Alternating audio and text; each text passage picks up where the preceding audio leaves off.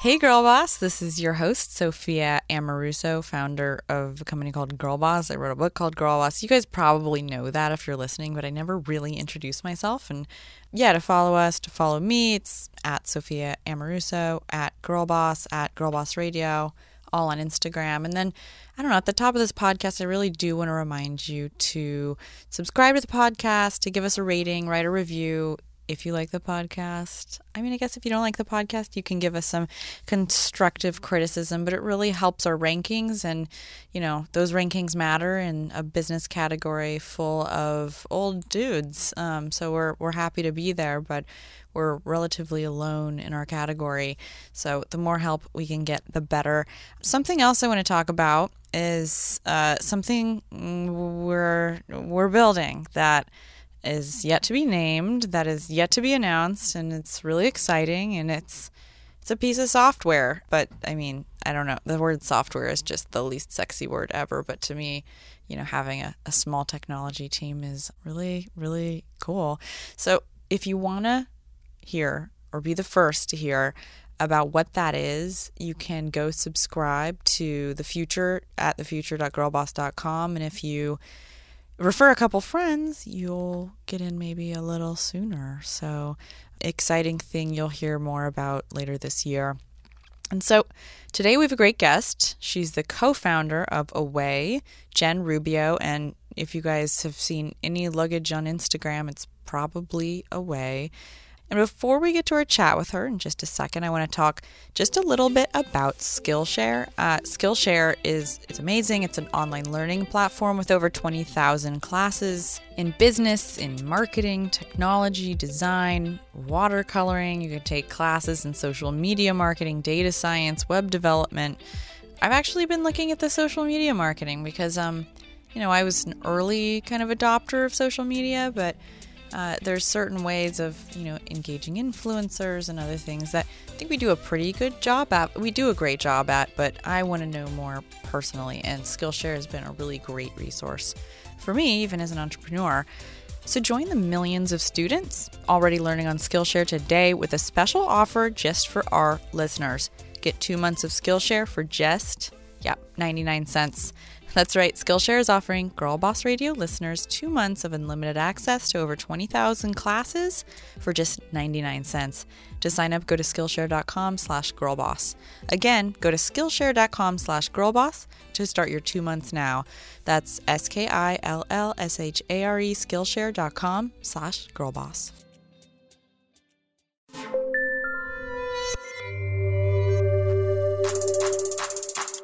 Success. It's such a complicated idea, and yet for so long we've all collectively subscribed to a single definition of the word, which was likely given to us by a white haired dude somewhere in a boardroom in the 1960s. And there's nothing wrong with that definition, with the notion of climbing a corporate ladder with a singular focus. But it's time to make space for a few other definitions for side hustles and well being and failing forward, and for the idea that success is a wild ride, not the destination at the end of it. Join me for a journey into the lives of women who are redefining success and paving the way for others with grit and grace. I'm Sophia Amoruso, the founder and CEO of Girl Boss Media, and this is Girl Boss Radio.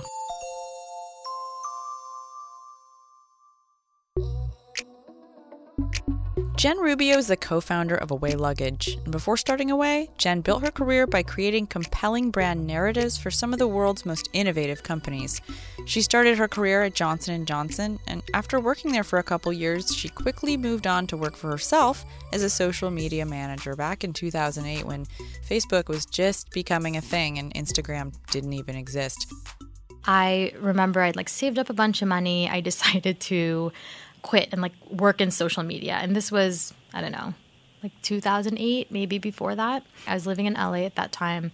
There were all these taco trucks driving around town and they would tweet out their locations and it would cause like hundreds and hundreds of people to show up.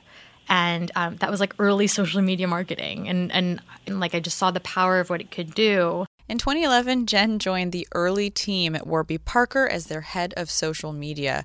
And it was there that she met her co founder at Away, Steph Korey. In 2015, Jen was named to the Forbes 30 Under 30 list for marketing and advertising. So, if you don't know what Away is, it's a modern travel brand that creates thoughtful luggage and travel accessories designed to make travel more seamless. At no point was I like, I'm going to start a luggage company. It was more about, like, why doesn't this exist? How come no one's thought of this? How come there isn't a luggage brand that people love? Even though people love social media and travel and talking about travel on social media and planning every inch of their trip, and then they take like some some weird no name bag with them that they don't care about and this is the thing that like powers them on all of their trips so it was more about just like again being really curious asking a lot of questions and it was one of those things that i started just thinking about all the time Starting with less than 10 employees and now having almost 200 two and a half years later, Away has had rapid growth. The company has pulled in more than $125 million in revenue since its launch in 2016, which is pretty incredible. you know what this is i'm really following my gut on something and i'm taking into account all of the things that are being given to me but sometimes like i still let like my instinct win out and and that for me is like a, a really good personal victory because i think that's still you know it's important to not like not kill your gut instinct because that's what got me here in the first place And today, Jen's here to talk about how to find the perfect co founder, how to fundraise, and to share her expert insight on how to effectively brand a business. What was your first job? my my first real job was uh, that like I had to show up somewhere and and get paid to do it. I was a receptionist at a car dealership. How was that? I completely forgot about it until you just asked me, actually. But it was actually so interesting because I get bored so easily, and I think I would sit there and I just had to pick up the phone and like greet people who went into this car dealership and like assign them to a salesperson, and I would like try to invent all these little games for myself just to keep myself amused. And I learned everything about the car dealership in like three weeks. And I think that's, I don't know, I just, I just couldn't do exactly what I was told, you know? You know, I couldn't just pick up the phone. I couldn't just say hi. I would just like go over to the salespeople's desk, ask them what they're doing, ask them how they sold the cars. Like, I found out how like cars are registered, and I was just trying to think of ways to keep it interesting for myself, which I think are that curiosity is is part of what makes me good at what I do now. But it really made me terrible at a lot of my jobs. So, does that mean you were an overachiever generally? I wouldn't.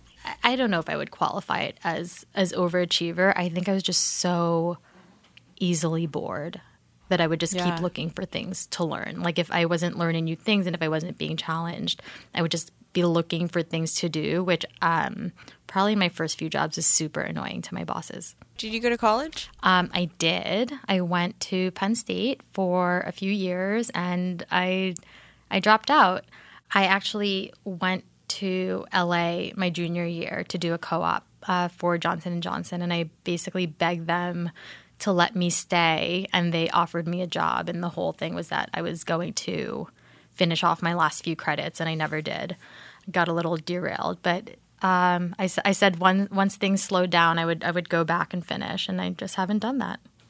What did you learn from your early jobs? I think they're always very formative to our the later part of our careers. I mean, I worked I worked at Barnes and Noble, and it taught me to like point toward the area we were going and like walk them over to the business book section or whatever it was, rather than just point and be like, "It's over there." And that's always been something that I've taken with me, especially when I was in retail. Yeah, I think um, like attention to detail, like everything I've ever had to do, I had to be very detail oriented. Just being able to teach yourself how to like give a crap about what you're doing, I think is so important. I mean, there's so many like little jobs here and there. Like I remember one summer I temped and I just had like rooms and rooms full of paper that I had to alphabetize and put in these boxes and and I think it's so easy to just kind of write off those experiences and write off those jobs and i had to to make it fun for myself um, like literally to get through it So I think that's something that um, it's a big misconception. Like people think whether like you start your own company or you get your dream job, that every second of every day is going to be fun. And it's not. And you know that. Like we have the best jobs in the world and like we have these companies that we've built, but you know every second isn't fun. And I think having had to do all of the all those terrible like menial tasks like really gave me some grit and um, the kind of stamina to get through the things that I don't like to do. Yeah, and there's a way to kind of tweak out. You know, the small things are often not small things. They're kind of little um, in like intentions or prayers for your future just to like do a good job with what you have, what's in front of you, even if it's not the best job right now. Uh, and to find a way to be creative and curious in any job is kind of what what takes you down the rabbit hole and really is able to I think like propel your career and your life into places that, you know, keep you from staying stagnant and accepting things at face value, really like crawling around and figuring out how things work from the inside out no matter how mm, boring it is. Yeah, and you know, I'm I'm like a big big believer in like using intentions as guardrails. So just like setting those guardrails for yourself and sometimes you're going to take a huge step in in the right direction and sometimes it's going to be like an inch but if you have the guardrails, at least you're not falling off a cliff. And I think for me, you know, it's easy to look back now and be like, everything I did led me to where I am and to the company that we started and um, to the success we've had to date. But I had no idea, like in the day to day, that that's what I was doing. It was like I was following the things I was interested in and, and things I cared about. And I would make lists of what was important to me in the next step of my career. And I would take little steps towards that and I think that's that's how I eventually got here. But it wasn't like, you know, I'm on this 20 step program, uh, and this is step two to being a successful entrepreneur. Did you have mentors that got you to where you are today, or do you think it was really your curiosity that got you there? I think it was my my curiosity, and I I don't think you know I I kind of get really jealous of the people who are like, I've had this mentor that, you know, I've been talking to for a decade that knows me and gives me this advice. And I, I haven't had that, but I think what I've had at every step is someone that I could go to and trust, whether it was my current boss or a previous boss or even just a friend who is a few years ahead of me. And I think, you know, even now, like how many times do you and I text each other and just like ask random questions? And I think that's so important. I actually think mentorship is such such an amazing thing, but it's such a heavy thing. Like I've had so many incredible young women like reach out to me and say, like, "Will you be my mentor?" And it's so heavy. I'm like, I don't know if I can live up to that. Like, I don't know how much time do you need, and it's like, it's just such a. It becomes a burden. Like I think the way people position it, but I think just having like a wide network of people that you can ask a question here and there to has has literally just changed everything for me. And, and knowing that, you know, I don't have to go to the same person every time or that um, I, don't, I don't have to schedule these things, that I just have, you know, people to bounce ideas off of has been really great. Having those people early in your career can be really you know hard to put together when you're the founder of a company and you've been in magazines you know it's easy to get meetings with people but when you are starting out you know nobody knows who you are or how do you what would your advice be for someone who's just starting out and wants to build that network they can they can rely on over the course of their their career I think take it little by little. It's not about. Um, I think if, if early in my career I had set out to find a mentor. I definitely would not have found one, but it was just, you know, what was I curious about and who had an answer for me about something that I was interested in. Um, I actually started working in social media kind of by accident. I had this corporate job. Um, I had dropped out of school and I wanted to work in marketing at this big company. And they told me that I needed to get my MBA to even be considered. And I was like, okay, well, like that's not going to happen because um, I didn't finish my undergrad. But I remember I'd like saved up a bunch of money. I decided to um, quit and do and like work in social media. And this was I don't know, like 2008, maybe before that. I was living in LA at that time. There were all these taco trucks driving around town, and they would tweet out their locations and it would cause like hundreds and hundreds of people to show up. and um, that was like early social media marketing. And and it wasn't about me going to someone and being like how do i do social media marketing? which is such like an overwhelming question for me and for whoever i'm asking.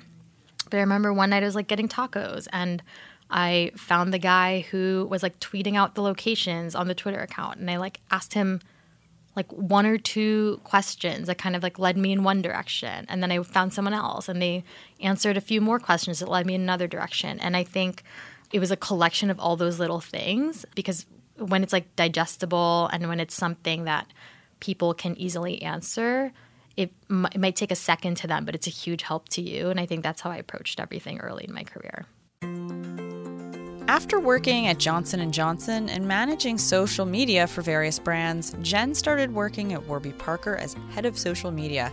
She revealed how she ended up there and why she wanted to work at a startup. I was working at a social media agency. So this was like post taco truck days.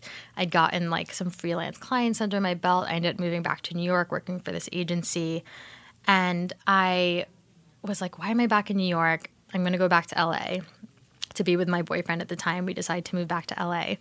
And a couple of weeks before I left, I had a friend who worked at Tumblr. And I was like really into Tumblr. I, like made a ton of friends on there. Um, had a really great community from like, you know, the early social media days. And uh, my friend who worked at Tumblr was like, you should meet with this company Warby Parker, they sell glasses and they're like starting to do some social media stuff. I know you're moving back to LA, but it would just be interesting for you to have this conversation. And I ended up basically walking into a job interview for a job that I wasn't looking for or wasn't applying for. And I remember sitting at in Union Square Park and talking about like all of the amazing things they could do with Facebook and this new platform Instagram that was just coming out and um, the things they should be doing on Tumblr and how to work with like the people who had a lot of followers on Tumblr. Like b- this was before we called them influencers. And I remember walking out of there and being like, wait, do I want this job? Do I want to work here? And I um, kind of continued through this like accidental interview process and completely derailed my plans to move back to LA. But I, I ended up getting a job there as like their first social media manager and, and kind of like shepherding them through the like very early social media phases. And I think I don't know. I think when I tell the story, it seems so random. Like I was going to move back to LA. I had no intention of staying in New York, and then I stumbled upon this startup. But I think one of the things you said was, you know, getting a job at a startup like is really sexy, and um, a lot of people want it, and you know, it's hard to get. I think at the time they had maybe 15 employees, and so you know, I think when you are joining a startup really early, it's easy to look back and be like, oh yeah, that was Warby Parker, or like people who have been at Away since the early days. Like it's easy for them now to be like, yeah, I started Away really early, but but no one really believed in us then, and no one really believed in Warby Parker when when I joined. So I think it was a combination of like luck and knowing that it was a step in the right direction for me, and just being really excited about the opportunity. And it wasn't really what you wanted. You wanted to move to LA. How important do you think it is for us to embrace the th- not getting what we want because it happens all the time, but often it's what takes you to the thing that ends up being the right thing. Do you believe that? And do you think we should embrace, you know, not getting what we want? as part of our you know development process yeah completely i mean i don't think at any point i ever thought about it as not getting what i want i thought about it as actually a step in, in something I really loved. So, you know, if you think back to just kind of like setting those intentions and having those guardrails, I knew that I wanted my career to progress in a direction where, you know, I was working for a brand that I was excited about, um, doing something I loved, like connecting with people, like like being being the person who thinks about how that brand connects with people. And, you know, that was something that when I was talking to the guys at Warby, I was like, this is so clear to me that I, I could do this here. So at no point was I like, I'm not getting what I want by not moving back to LA or by staying in my old job. It was it was like I, I had set up this kind of like North Star for myself and this was clearly something towards that plan. So I, I just I never really thought of it as as not getting what I want. Yeah, and I think one thing that's always this has happened to me throughout my career is you know you think something's not achievable or someone's like a, a god or a king or a queen and you could never do what they do when you first meet them.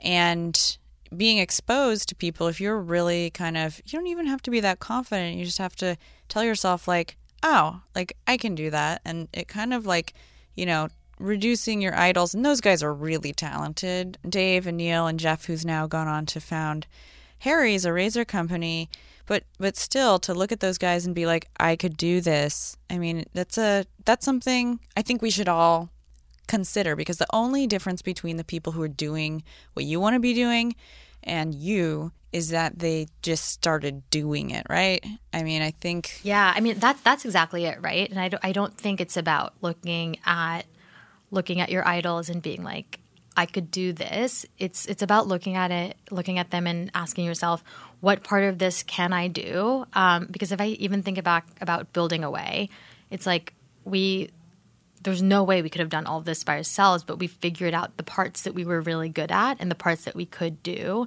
and that's that's how you figure out how to like build the team around you or how to build the network around you um, of people who fill in those gaps. Jen opened up about what made her want to start her company away. It started with broken luggage. I, you know, it was totally a, a, personal pain point thing. And I think I was in this weird phase of my life where I had a lot of friends in business school. Um, and I had a lot of friends who were leaving their companies to start their own thing. So I was hearing a lot of ideas around me. I wasn't sure if I wanted to go back in the startup world. So after Warby, I moved to London to work for a fashion company, and it was um, a lot more corporate, a lot more structure a lot bigger in size. So I wasn't sure what I wanted to do next, but I did know that I had left my job in London and um, I needed to move back to the US because I didn't have a visa. But my luggage broke and I was looking for replacement. I was asking everyone for recommendations and just nobody had any. And at no point was I like, I'm going to start a luggage company. It was more about like, why doesn't this exist? How come no one's thought of this? How come there isn't a luggage brand that people love, even though people love social media and travel and talking about travel on social media and planning every inch of their trip? And then they take like some some weird no name bag with them that they don't care about. And this is the thing that like powers them on all of their trips. So it was more about just like again being really curious asking a lot of questions. And it was one of those things that I started just thinking about all the time and like asking friends about it and asking friends like what what luggage they use and and like what they could recommend. And I um, I reconnected with with my co-founder Steph um, we had worked at Warby Parker together.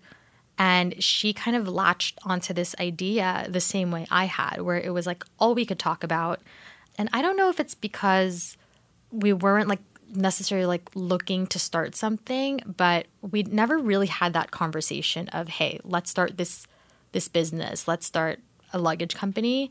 Um, but it, it just consumed all of our conversations. And we went from, you know, not talking that frequently to talking all the time about this one thing. And one thing led to another from there. And, and we did end up starting the company. And obviously, there were a lot of things in there that, you know, that had to be intentional. Like we we raised money from our friends and family so that we could start designing and prototyping and all of that stuff. But I think a lot of it in those early weeks and months was both of us just being curious and just obsessing over this idea.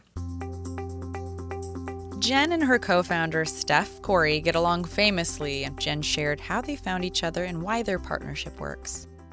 Steph's background is in supply chain, and at Warby, she you know did supply chain and product development, and you know she knew how the glasses were made and, and how they got to our customers. And I think it was the, the complete opposite of what I knew how to do.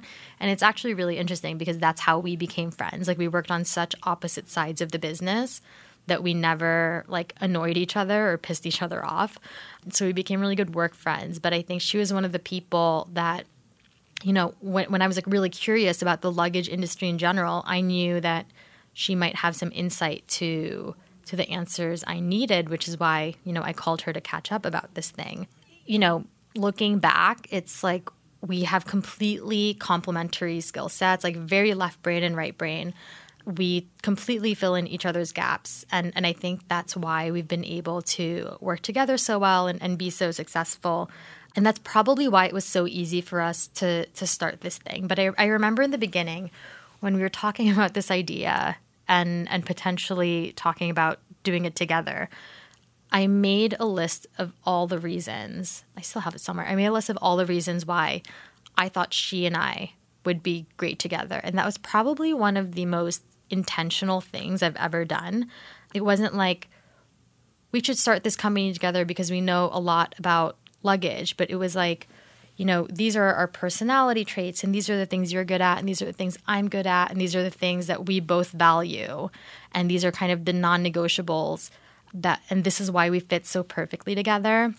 And I think about that and it was kind of I don't know, I guess looking back it was kind of like a contract to our relationship and our partnership. And I, I wonder if if more people did that in their personal lives, if if their relationships would turn out better. But I, I look back on that and I'm really glad I did that. And I think just going back to your issue with the broken luggage is that one thing not everybody hears about I mean, if you read, you know, business magazines or whatever, nerd out on it, is that whether it's business ideas or inventions, is that most of those come out of like a personal need, like, wow, why doesn't this thing exist? And, you know, if you go through the world thinking of those, I guess, like white spaces or, you know, mm, gaps or whatever it may be, and, and thinking like, wow, like why doesn't this exist? It often leads to the best ideas. So, for those listening, you know, what would you say the background is of something if you're starting a company and you need someone who can figure out how to go make stuff in a factory? Is it a production person? What kind of background would they be looking for? Yeah, I mean, I think that, you know, one route you could take is is finding someone with product development experience and it doesn't have to be in that field. I think just someone who knows how like factories work and and how to do all of those things. But I think another thing is just going to to industry events. Um, so on on one hand, you can find someone like not related to that industry at all, but gets manufacturing, um, and on the other, you could just start going to trade shows or you know just places where where companies already exist, like the one that you might be trying to start, um, because you you pretty quickly start to notice a lot of patterns. Like a lot of people will get their fabrics or materials from from one source, and it's like all the same people go to all these same things. So um, I, I should think like a healthy mix of both is super helpful. Jen spoke to what sorts of challenges she and Steph faced in starting away and how they set themselves up for success before they even started we did a ton of upfront research before we we made or ordered a single thing. So even before we designed a product, we interviewed, you know, started out as dozens. We ended up interviewing hundreds and hundreds of people, like almost a thousand, um, just about what they wanted in a suitcase. And it started out as, you know, what kind of features would you like in a bag? Um, not helpful data because everyone wants everything. But we started talking to, their, to people about their their pain points when they travel. Like what were the things that were most annoying? Like what did they wish would exist but but didn't already? And that's how we got, I think, a lot of the insights that we needed to really feel good about creating the suitcase that we were creating. So we took kind of all of those answers and all of that data and used that to to figure out what features we wanted in a bag. And then we worked with um, an industrial designer to to kind of like make that come to life. Uh, neither Steph or I are, are, actual designers, so just really learning the process through someone who could who could do the technical drawings and things like that. And then we would prototype it, but because there's so many different parts in luggage, we would be working like really intensely on wheels one week and then switch over to the actual case and then zipper. Like we were just going back and forth on all of these parts. So we basically had tons of different prototypes with tons of different parts that we would constantly be like Frankensteining together until we got the perfect bag. And so you made a bag and and you made so I guess a prototype, but how did you know when people actually wanted what you made? When did you know you were onto something? People ask me that every day. And and I don't know if so, you know, sometimes we have days when we're like, are we onto something? Um, and then sometimes I have days when I'm like, I knew from the day we had a prototype. So the way we launched the company was interesting. We we knew we wanted to launch it for holidays in 2015, and we wanted to get into a bunch of gift guides, like having. Um, you know, having worked at other companies, we saw like the impact of press, especially on the holidays. And we had um, talked about the company to a few big publications who were really excited about it. And then we realized that the bag wasn't going to be ready for the holidays, but we didn't want all of that press to be for nothing. So what we did was actually um, we decided to write a book, which was pretty delusional, but we pulled it off somehow. We we got a friend who's a writer to interview 40 influencers. The book was called The Places We Returned to and talked about places they traveled, and it was just you know, not influencers in the sense of like millions of Instagram followers, but just people with like great taste who are like really well respected in their communities, like well liked, and, and just good people to rally around the brand that we were building. So we write this book. The book came with a $225 gift card to Away, which people could redeem for the bag that didn't exist yet. And instead of launching pre orders or instead of delaying our launch, we decided to launch with the book.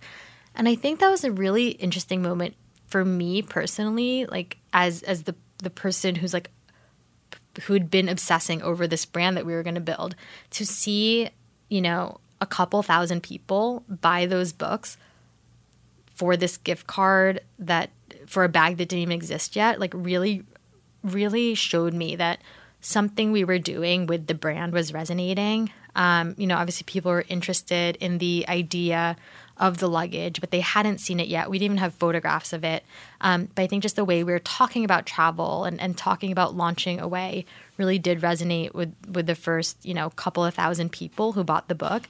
And that's when I realized we could be onto something. And then it wasn't until we started like shipping the suitcases and getting more and more orders in and like having a really tough time staying in stock that, you know, we realized we really had something. But I had a very strong inkling that holiday that, um, that this could be something great. We have so much more with Jen coming up. First, let's talk about Lola. Lola is a female founded company offering a line of organic tampons, pads, liners, and all natural cleansing wipes. So, if you guys don't know, non organic tampons are really bad for you. They're full of bleach, and you're putting them inside your body where, uh, I don't know, I think it might, might be the most absorbent part of your body and leaving it there for several hours. So it's probably, it's a bad idea, and Lola's fixing it. Um, and it's so, so sad that the FDA doesn't require brands to disclose the full list of ingredients in their feminine care products. And Lola is 100% organic cotton with no added chemicals, fragrances, synthetics, or dyes. Uh, they also have cleansing wipes. You can subscribe. And for every purchase, Lola donates feminine care products to homeless shelters across the U.S. We use Lola here at the office. Our bathrooms are stocked full and we love it. We go through quite a lot of them because most of the office is women. We're big fans. And for 40% off all subscriptions, visit mylola.com and enter code GIRLBOSS when you subscribe. That's right. For our listeners, oh my God, get 40% off all subscriptions by visiting mylola, that's M Y L O L A.com, and entering code GIRLBOSS when you subscribe. Lola, founded by women for women. We'll have more with Jen in just a second, but first let's talk about, yep, ShipStation. ShipStation is built for entrepreneurs. So if you have an e commerce business, you are shipping, and you need to get your orders out the door quickly, and ShipStation is really best in class. They integrate with Shopify, Squarespace, Etsy, and over 75 other popular selling channels, and we use it here at Girlboss to ship everything that we do. We have a little bit of merch. It's hiding somewhere on the internet. We'll be making it more prominent for you. But ShipStation makes it so easy. You can use UPS, FedEx, USPS, really any of the top shipping carriers. And right now, you can try ShipStation free for 30 days and get an additional month free only if you use our promo code GIRLBOSS. You guys don't wait. Go to shipstation.com and before you do anything else, click on the microphone at the top of the homepage and type in Girl Boss. That's shipstation.com, enter Girl Boss. ShipStation. make shit happen.